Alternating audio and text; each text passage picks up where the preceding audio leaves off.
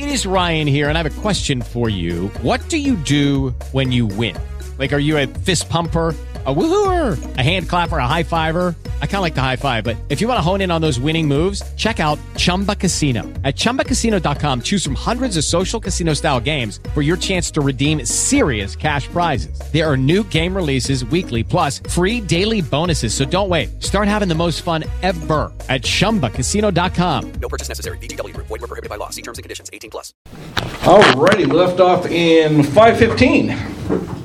Getting ready for our big lists.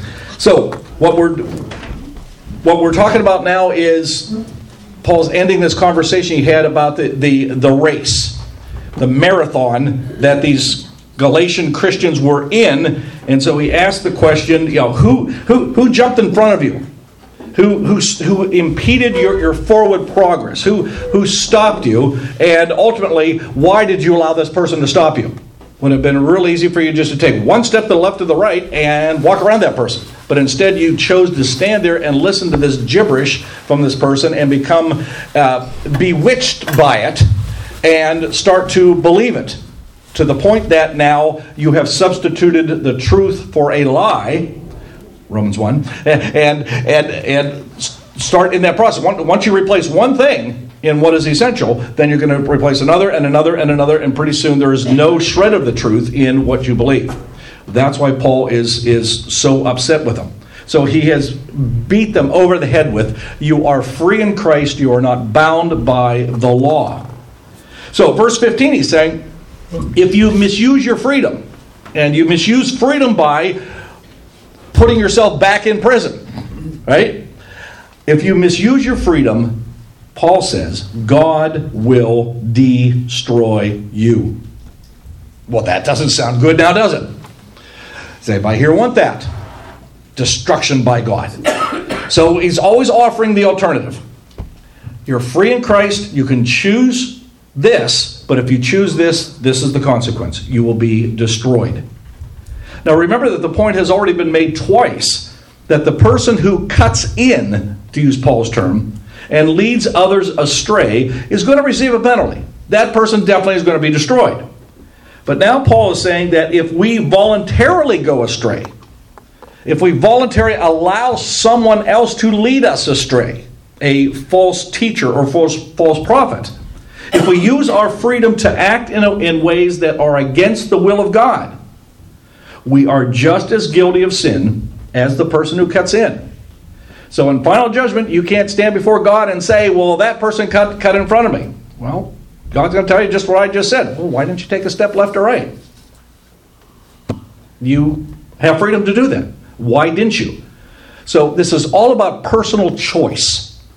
Uh, chapter 6, he's going to he's to really challenge us with, with our personal responsibility. So he's kind of lead, leading into that now. Now, verse 16 is an absolutely key verse in, in all of Scripture because it makes it abundantly clear that we no longer need to follow the law. Because the law was predominantly negatively worded. It had a lot of thou shalt nots, didn't it? So that's talk with a two, three, four year old. Right? Say that a lot to Sammy, right? Stop that! Don't do that! It's dangerous. Sticking your finger in a light socket, that's not good, Sammy. Stop doing that. And you tell her today, you tell her tomorrow, you tell her the next day. Stop doing those things. Now, as adults, we are free in the spirit, and we now are mature enough to understand if I touch a hot stove, I'm going to get burned. Or at least if you do it once, you won't do it again. You learn from your experience. So we don't need rules to tell us stop doing that because that makes us feel like children. God has said that we are now mature. We are grown up, and therefore God is going to treat us that way. Whether we want to be treated or not is really not the issue. God knows what He's doing, and this is the best thing for us. And He says, You are now mature. And in a sense, yes, it's a little more difficult for us. We have to put some thought into our actions. Oh, I hate that. Rather than working like robots and just remembering a bunch of rote rules and regulations. We have to now think and process. So here Paul is saying by choosing to live in the freedom of the Spirit, you don't even need to be concerned with those negative laws anymore. We've, we've talked about that. So if we are about, yeah, he's narrowed all this down to faith. It's all about faith, faith, faith, faith, faith, faith, faith. Faith in God, which means then we will follow God, and specifically we'll follow the Spirit.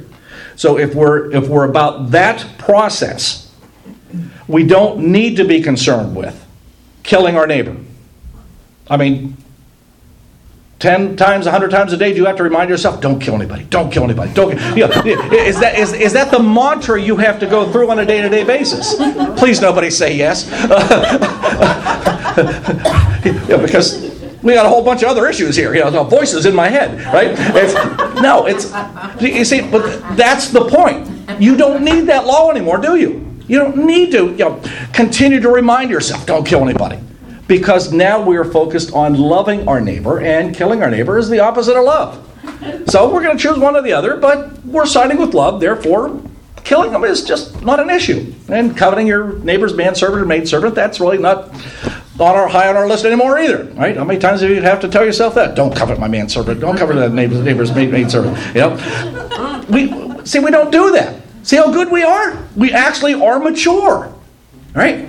So what Paul is saying is start acting that way, right? Don't don't insist on all these rules because that's what a child does. Stop it. Verse 18, really clear. If you are led by the Spirit, you are not under the law. That's 347 times he said that so far in five chapters. Right? He has beat that to death, but he keeps coming back to it because that is such a main point. So I say, live by the Spirit, and you will not gratify the desires of the sinful nature. If you choose to live by the Spirit, you don't have to worry about all those negative rules. But just to make sure there's a clear understanding, Paul, being Paul, wants to make it abundantly clear. Here's a list of bad things you should not be doing. Oh, the list is just awesome.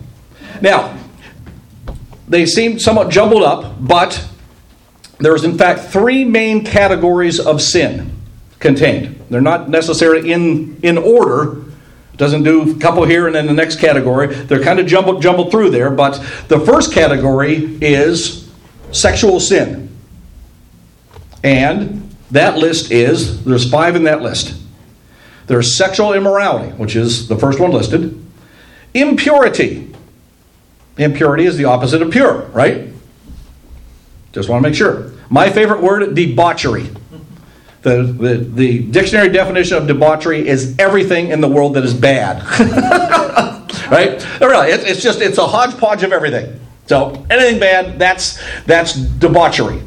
I don't think there's other tenses of that word. It's not I debauch, you debauch.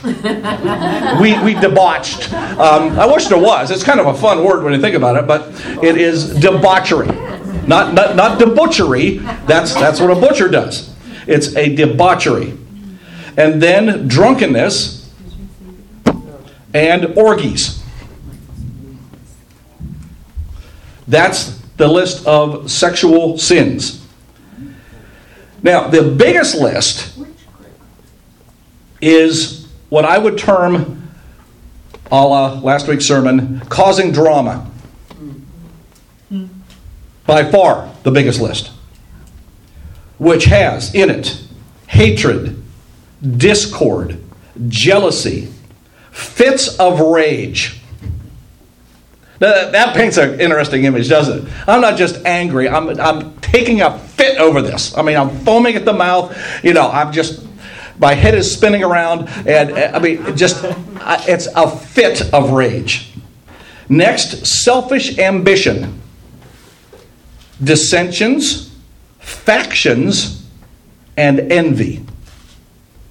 That's the drama list. And there's two more to go. And I would classify these as sins that I just want to do for no other reason, which include idolatry and witchcraft. Right?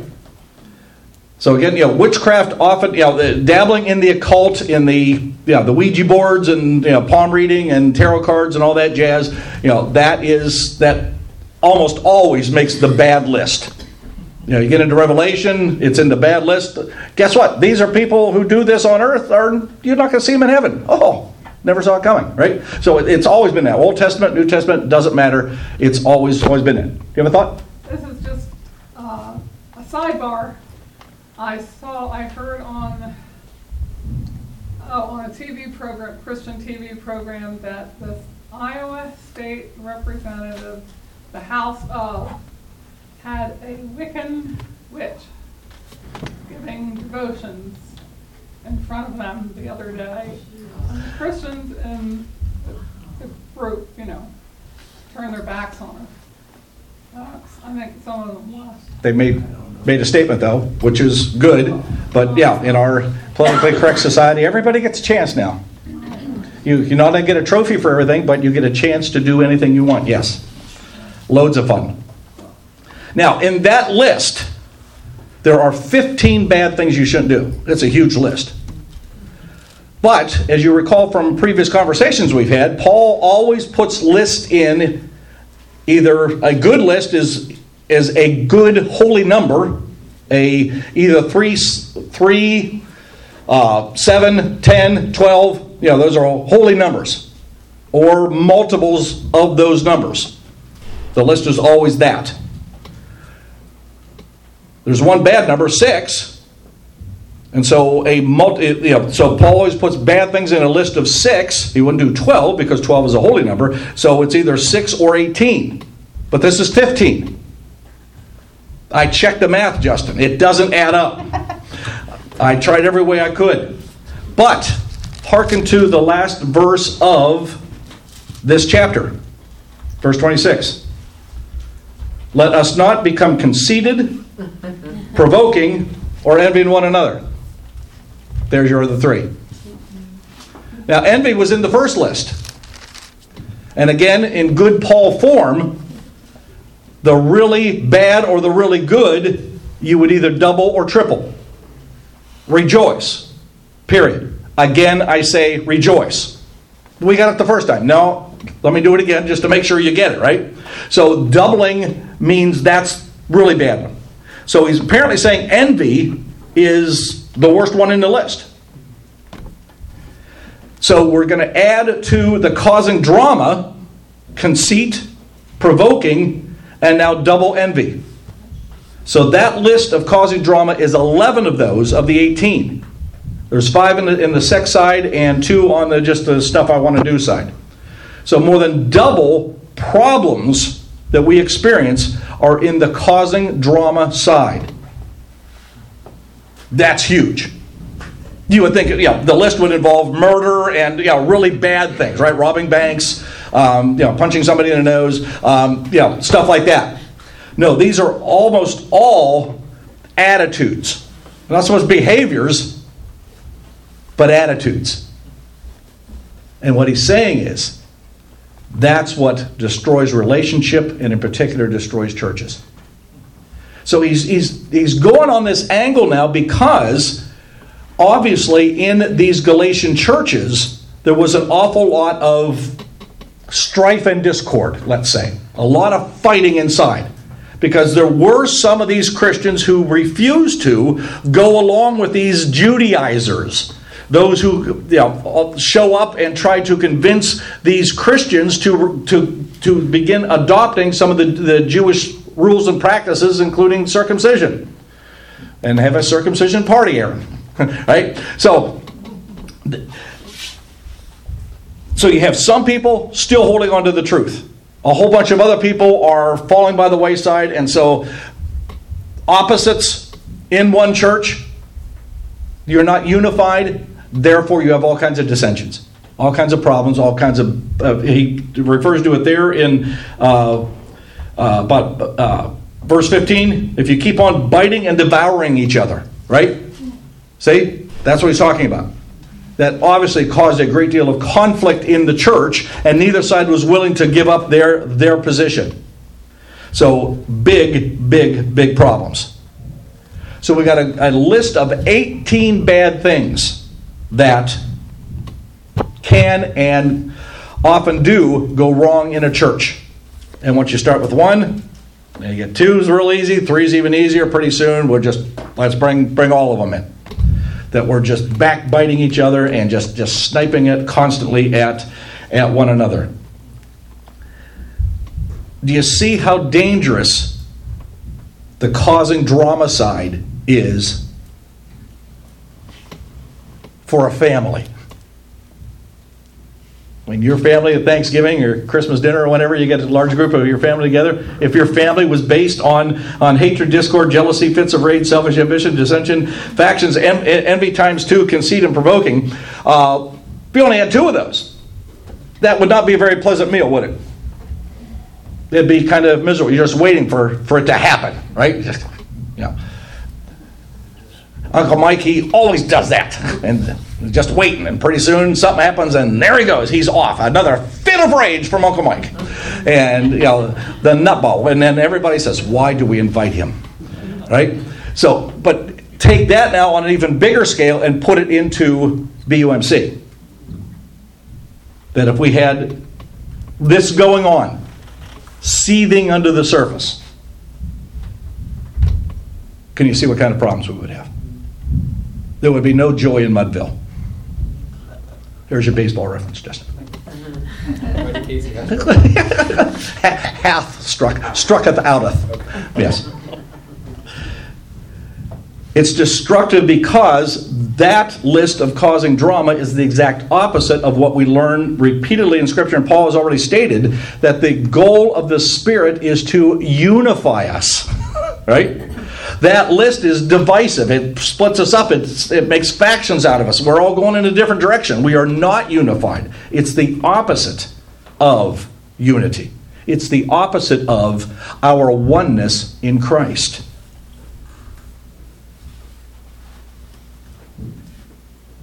More than half of the list lead to disunity and discord, which is the exact opposite of what the Spirit is trying to do with us. So, in our striving for truth, these sins are so destructive because they pit one person against another. But the goal of that fight, that argument, that debate is not to discover what the truth is. That's not the argument.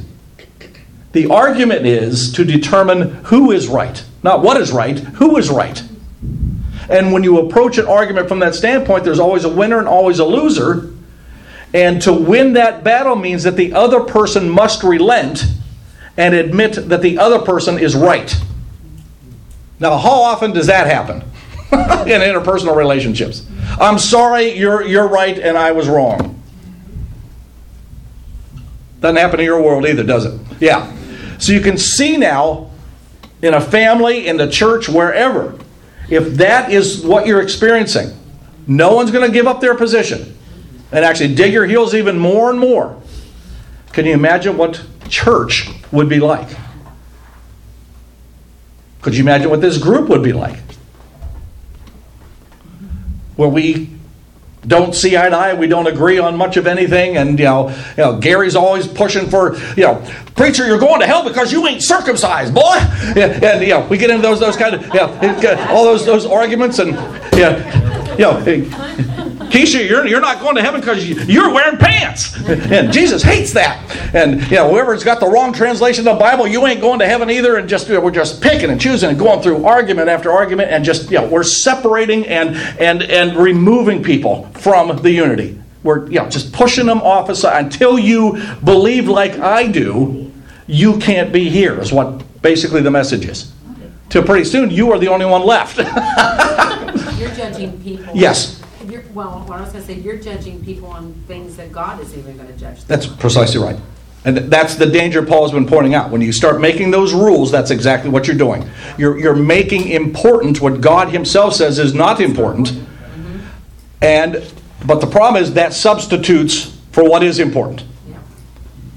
And it makes me feel like, oh my gosh, I am going to hell. You know, Exactly. And, and you're not. Yeah. I, I've had that conversation with dozens and dozens and dozens of people over the years that you know come into my office and and, and say, you know, is, is this true?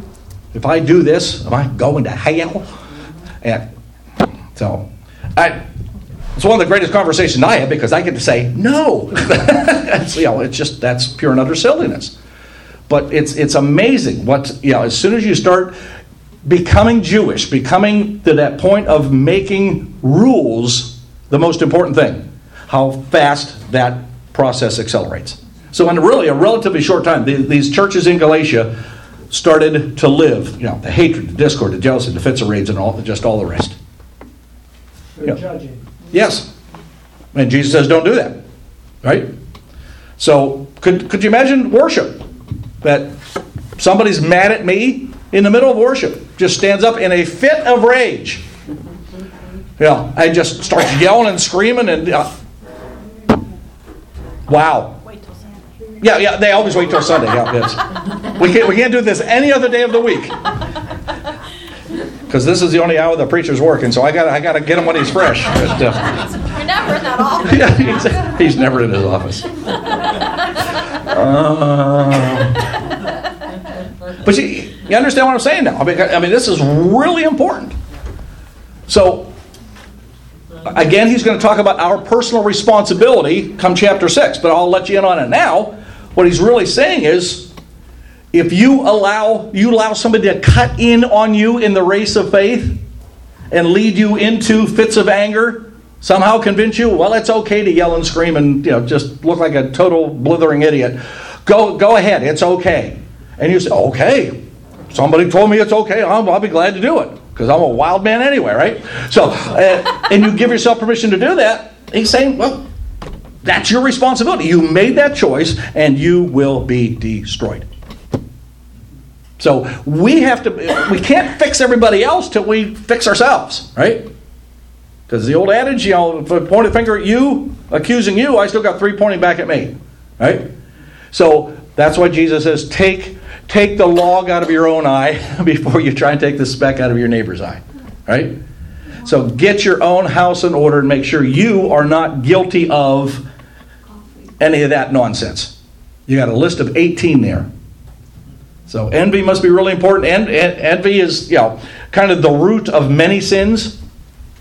That's why envy is one of the mortal sins.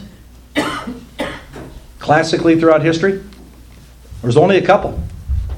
Seven, eight, Seven deadly seven, sins. seven deadly sins. There's only seven, and envy is one of them. But how bad can envy be? Apparently, really bad. I mean, for Paul to list it twice, bad. Well, it's such a waste of time. Yeah, but and, and energy because now you know when when you're envious of what somebody else has, then you're expending energy to get that. Yeah. But you see, that leads you into well, I can't get it on my own, therefore I have to kill you to get it. I have to steal from you to get it. See how it leads you into many other super sins. That's why it's it, it makes the, the, the top seven because it's it's just it's it, it, it's a, a a very fertile soil for many other bad things to happen. It's going to lead you down a path to a whole bunch, a whole host of other things. So nip it in the bud now. So definitely, absolutely, positively, if somebody like your pastor comes up to you quietly, we're going to learn the goal of gentleness here, and puts his arm around you and, and says, "Wait, you're you look like you're envying. You you really need to stop that."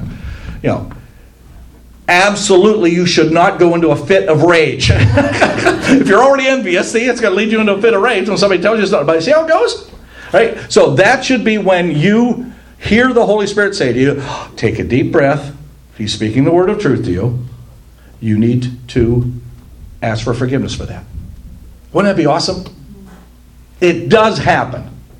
I, I have had things like that happen. Not always. right? But you've got to do it anyway. So, yes, we need to help each other in this process.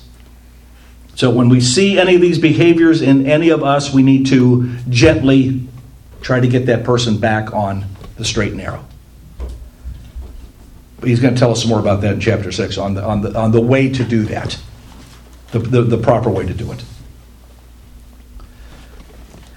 Paul is saying that if you choose any or all of these attitudes and behaviors, you are doing so with the full knowledge of the consequence of that decision. You are not doing it out of ignorance. You know that the consequences of fits of rage and envy and all the rest of that is that you will not inherit heaven. You know that up front. So, still making that choice to do so is a direct affront to God. And God says, Well, that's your choice, but I'm still in charge and I will destroy you. That's what he's saying. Because what you're doing is choosing defiance and you're choosing disobedience against the direct will of God. And everyone knows what that is. So even people that don't go to church are still held accountable to this because they too have the Holy Spirit who has been telling them stop the fits of rage. You look like a knucklehead. And besides that, you're getting a lot of spit all over my turkey.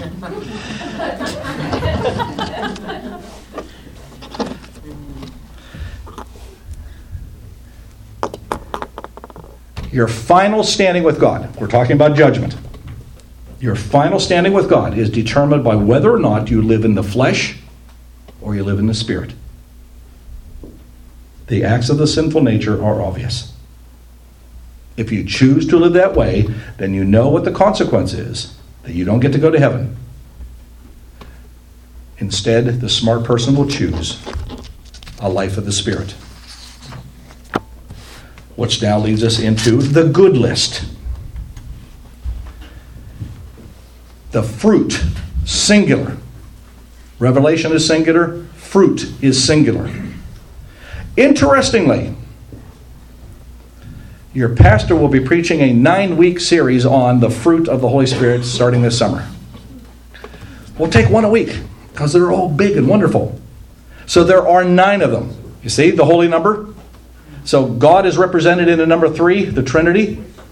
So what you're saying is God, who is already perfect, multiplied times a perfect God is a super perfect God, right? So, in other words, to, to be like God Himself, and we are created in His image and can choose to live like God.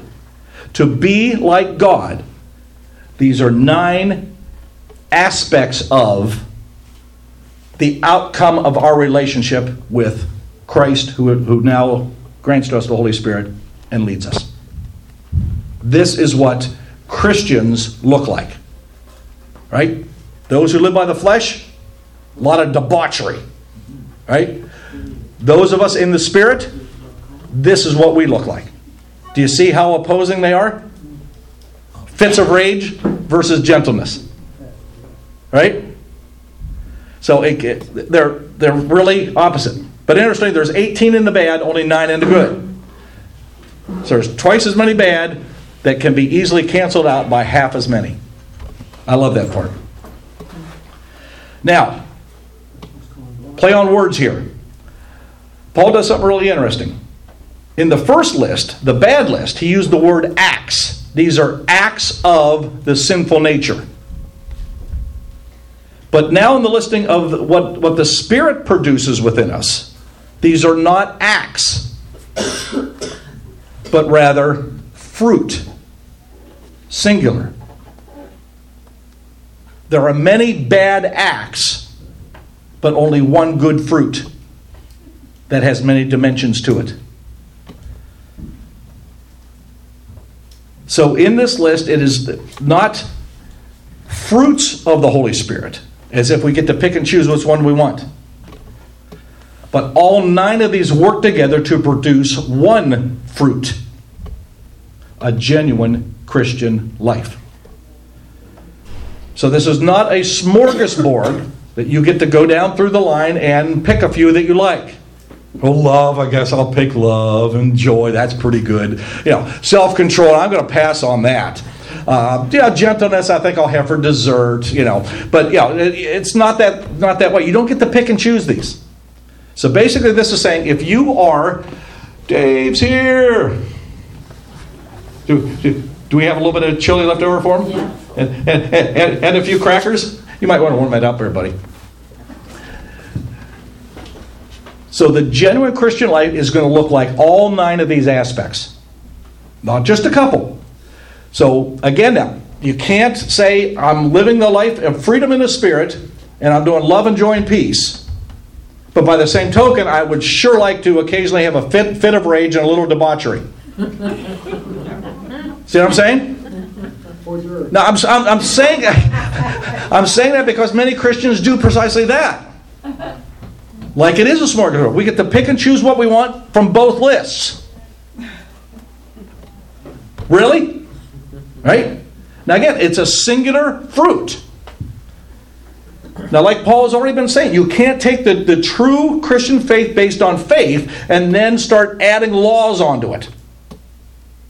You can't take a couple of these nine fruit of the Spirit and supplement it with some more debauchery and sexual sins and, and witchcraft and you know the occasional Ouija board and all that kind of stuff, right? That doesn't make sense. It, it, it doesn't even ring true in your head, does it? Please say yes. Uh, yeah, right? Because it just sounds silly when you word it that, but that's exactly what he's saying. These are diametrically opposed lists. They're not, you know, shades of gray here. This is truly black and white. All in or you're all out. Yes, exactly. And that's what Paul's pretty much been saying the whole time. You're all in, you're all out. You are either all into the truth of the gospel or you're in 100% in for the law, the Jewish law. Pick one, but there's consequences with each. And you'll know what, what those are. But the fruit of the Spirit is. Notice even the verb there is singular? Yeah. We start with love. Anyone want to venture a guess why we start with love? Not a trick question. Thank you. It's the most important. Why, why, oh, why, the pastor asked, is it the most important?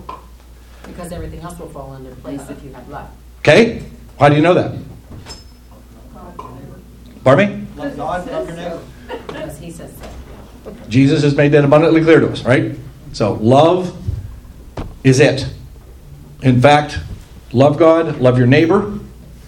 Do that, you have nothing else to worry about. You don't have to worry about all the thou shalt nots at all. They are, they are gone. We, we don't need them anymore. We wouldn't need police. Right? Because we'd all be doing the right thing for each other. That's going a little far, but we can't have lawyers out of work. You want them back in the general populace? no, I'm just kidding.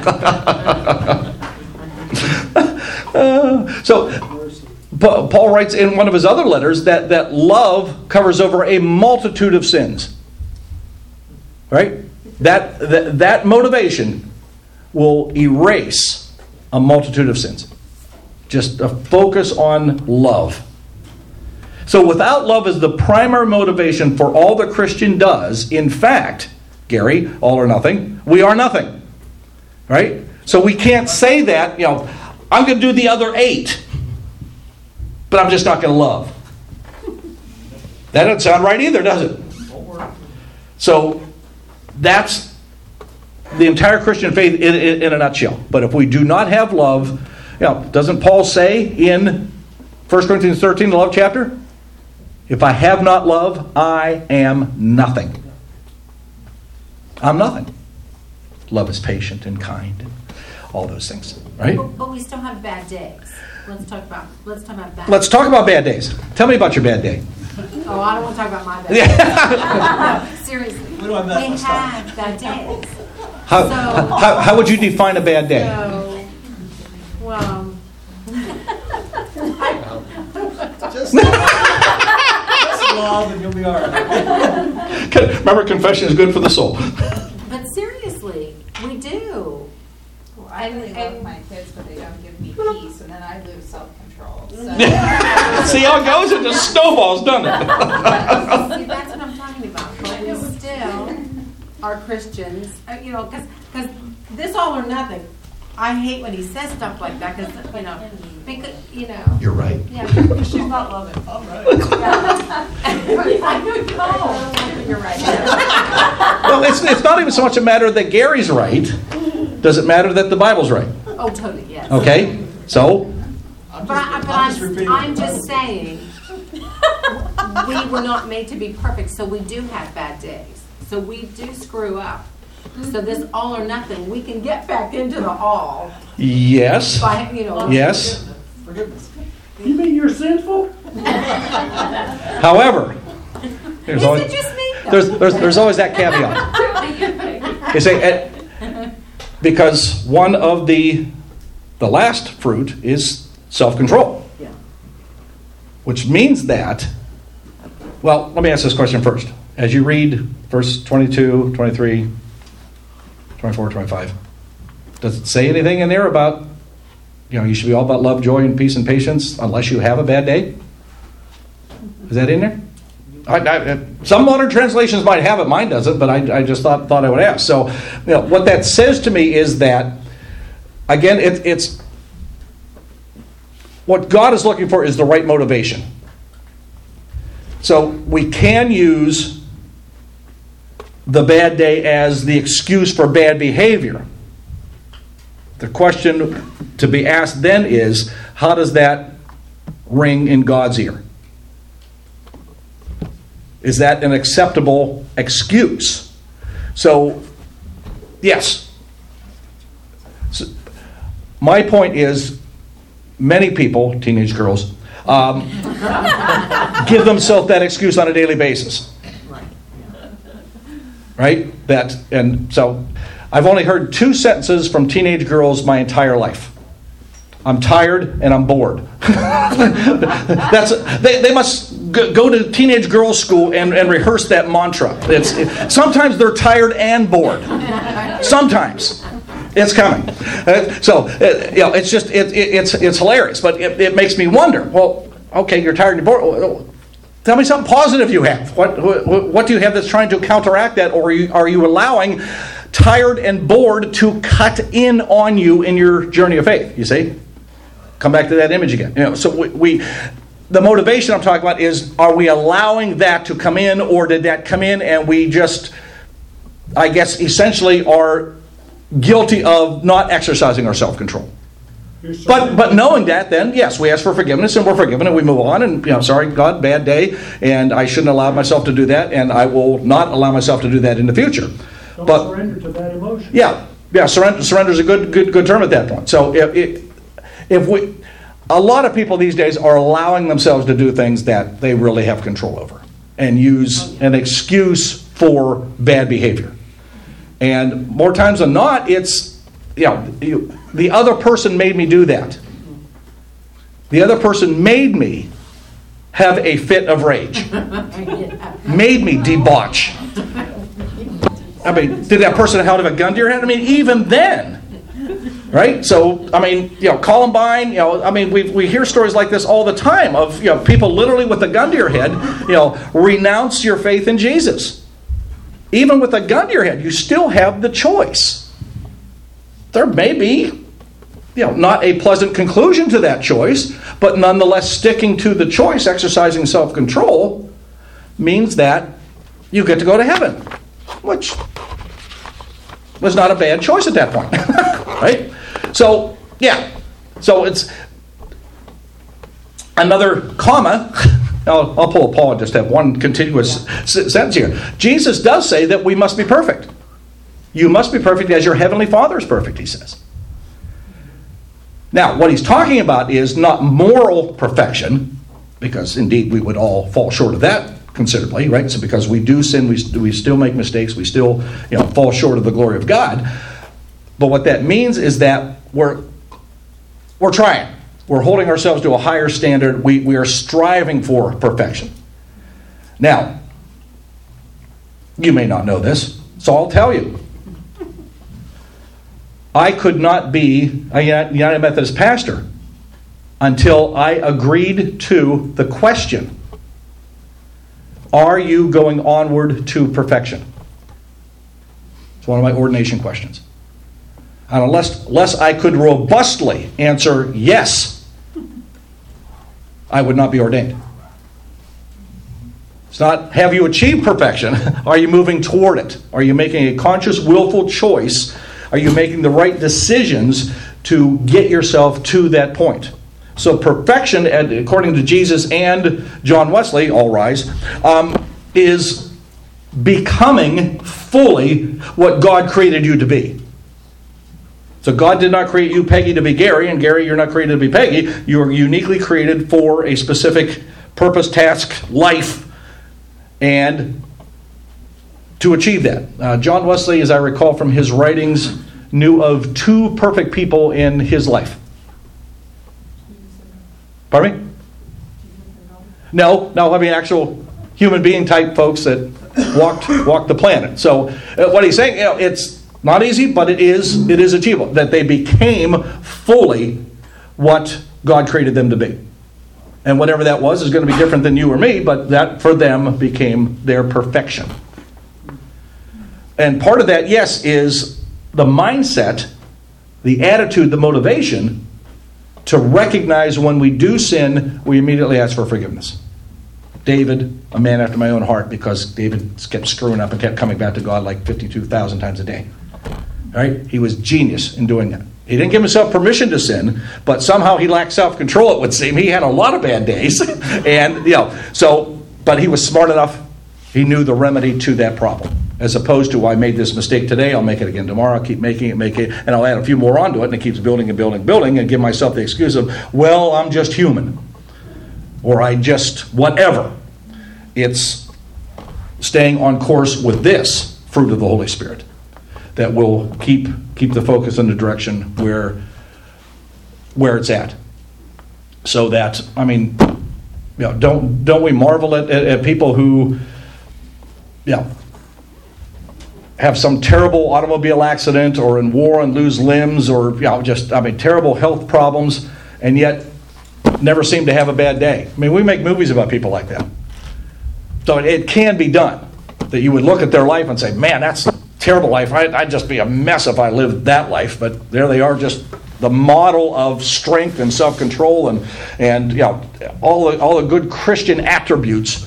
And we we can't even get that into our brain. It's like, how do people do that? Well, when you're you're focused on the Spirit and allowing the Spirit to lead you, you're taking big strides toward that that that perfection. so we're all work in progress. Thank God, huh?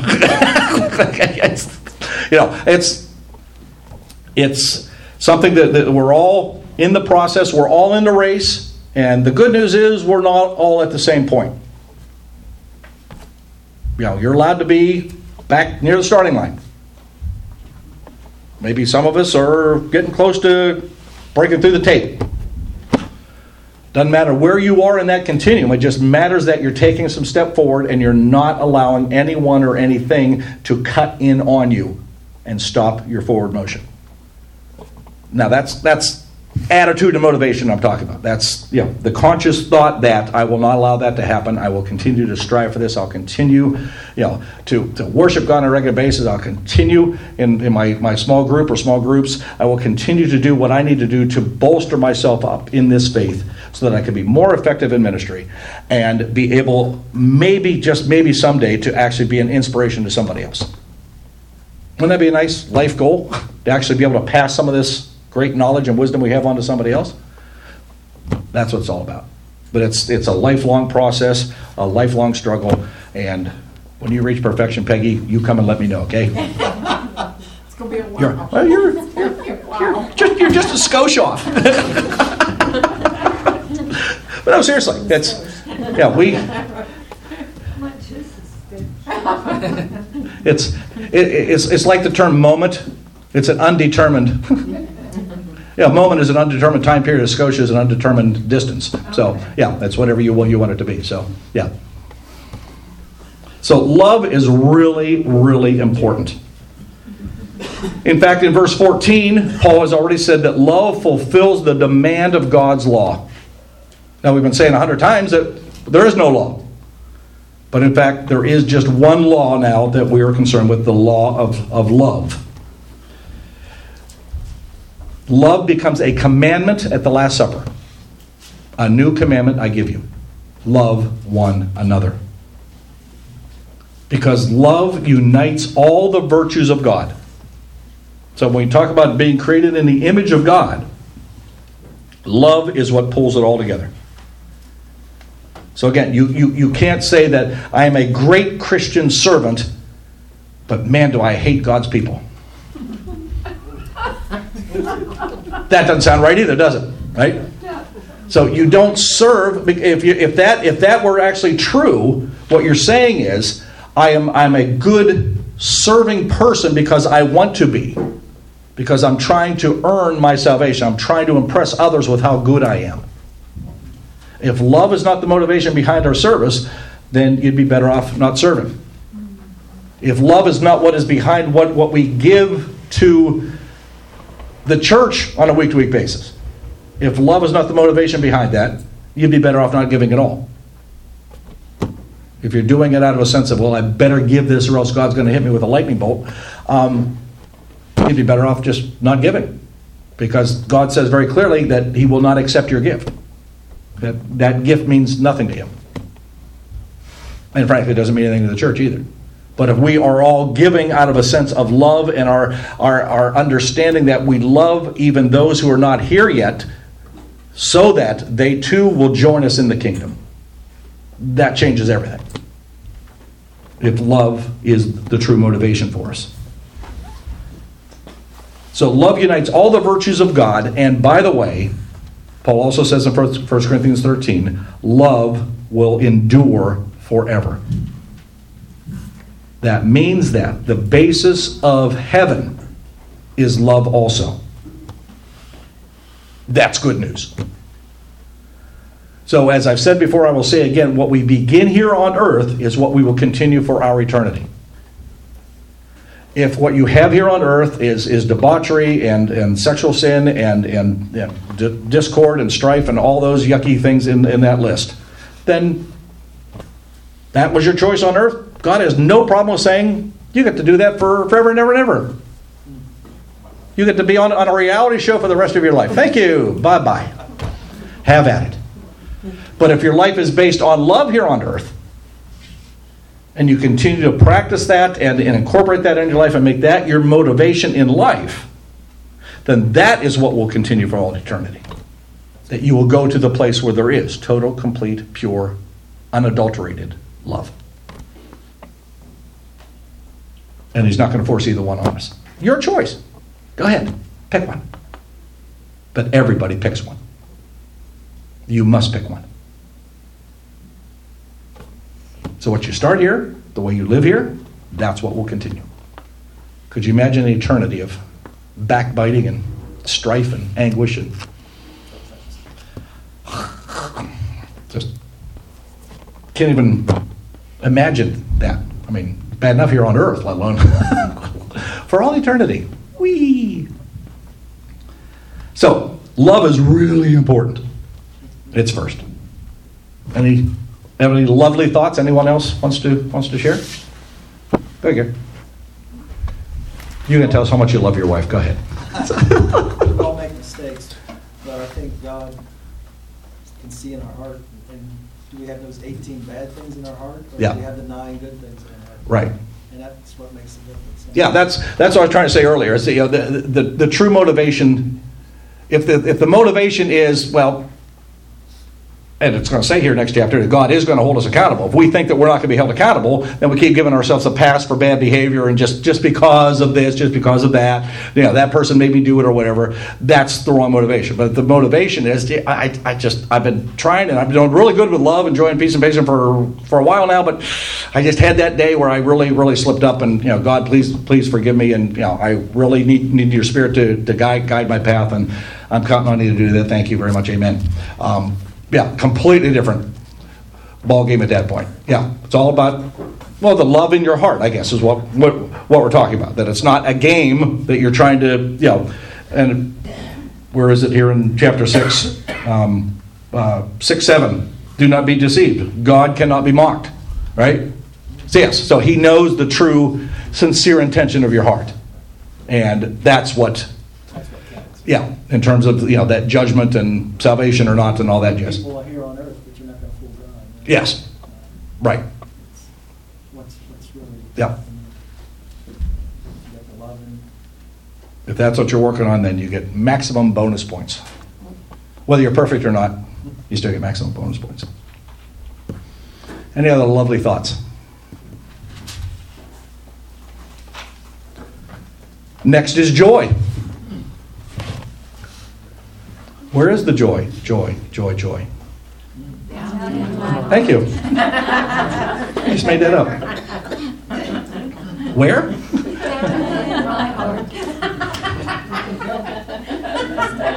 We gotta take a show on the road. That was pretty good. You guys are right there. Little, little kids always go, Where? now, joy's number two. It's essential, critical. Number two in importance. The reason why is because Jesus tells us to go into all the world, teach about Him, baptize in His name. We would be terrible witnesses for Christ without joy. Would anyone come to Christ if we witnessed to anyone like Eeyore? I'm so glad Jesus died for me. You wouldn't want to believe in him too, would you? No? Okay. Right? But instead, the joy. Good. Why does anyone become Muslim? They're not joyful. The total opposite of joy. Exactly. But living in a hot climate with a bunch of wives will do that to you. See what I did there, Gary? Yes.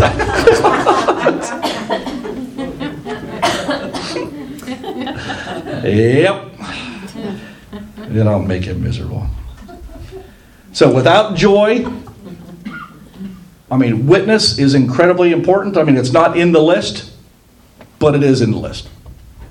Without joy, you will not be able to share Jesus with anyone. Or you'll be totally ineffective in trying to share Jesus with others. But instead, that, you know, does, doesn't Paul say, "Ne- never lack in zeal? I mean, that's what it means. Being zealous, being joyful, being really excited about Jesus, as opposed to, eh, well, I'll go worship Jesus for an hour on Sunday. Big deal. Then I'm going golfing and then get all excited. Or I'm going to go watch football game. And boy, those Steelers, and you get all excited about that, right? That's not a very good witness, right? Sharing that like that. So you should be as excited at least with Jesus as you are the Steelers. Just saying. Get excited for Jesus. And then there's peace. Now, peace is critical because peace is at the very nature of who Jesus is. Is he not the Prince of Peace? Right? So that's his identity. Jesus says that we receive his blessing, especially when we make peace in others' lives. Now, hearken against the bad list. The majority of that was making drama, right? Was taking away peace. So the blessing comes to us when we make peace. So joy and peace are linked together and are outstanding witnesses for the Spirit in us because joy and peace do not depend on outside circumstances. Joy and peace is not dictated by what's happening around us. So you could be in the middle of a battlefield and still be at peace.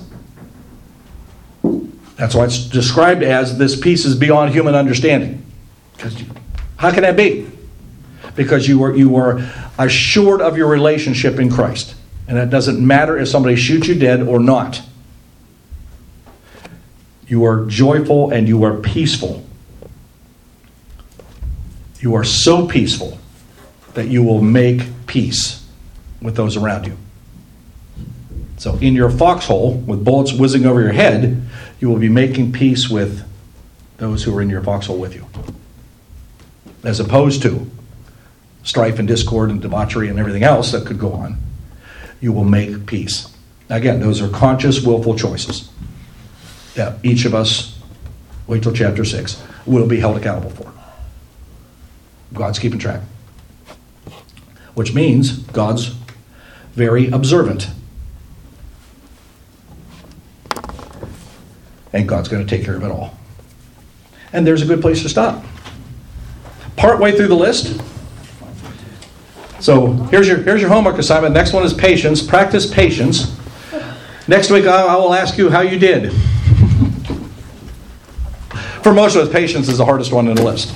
Yeah. Just saying. it's, it's not an easy one, is it? Well, good stuff, guys. With the Lucky Land slots, you can get lucky just about anywhere. This is your captain speaking. Uh, we've got clear runway and the weather's fine, but we're just going to circle up here a while and uh, get lucky. No, no, nothing like that. It's just these cash prizes add up quick. So I suggest you sit back, keep your tray table upright, and start getting lucky. Play for free at LuckyLandSlots.com. Are you feeling lucky? No purchase necessary. Void where prohibited by law. 18 plus terms and conditions apply. See website for details.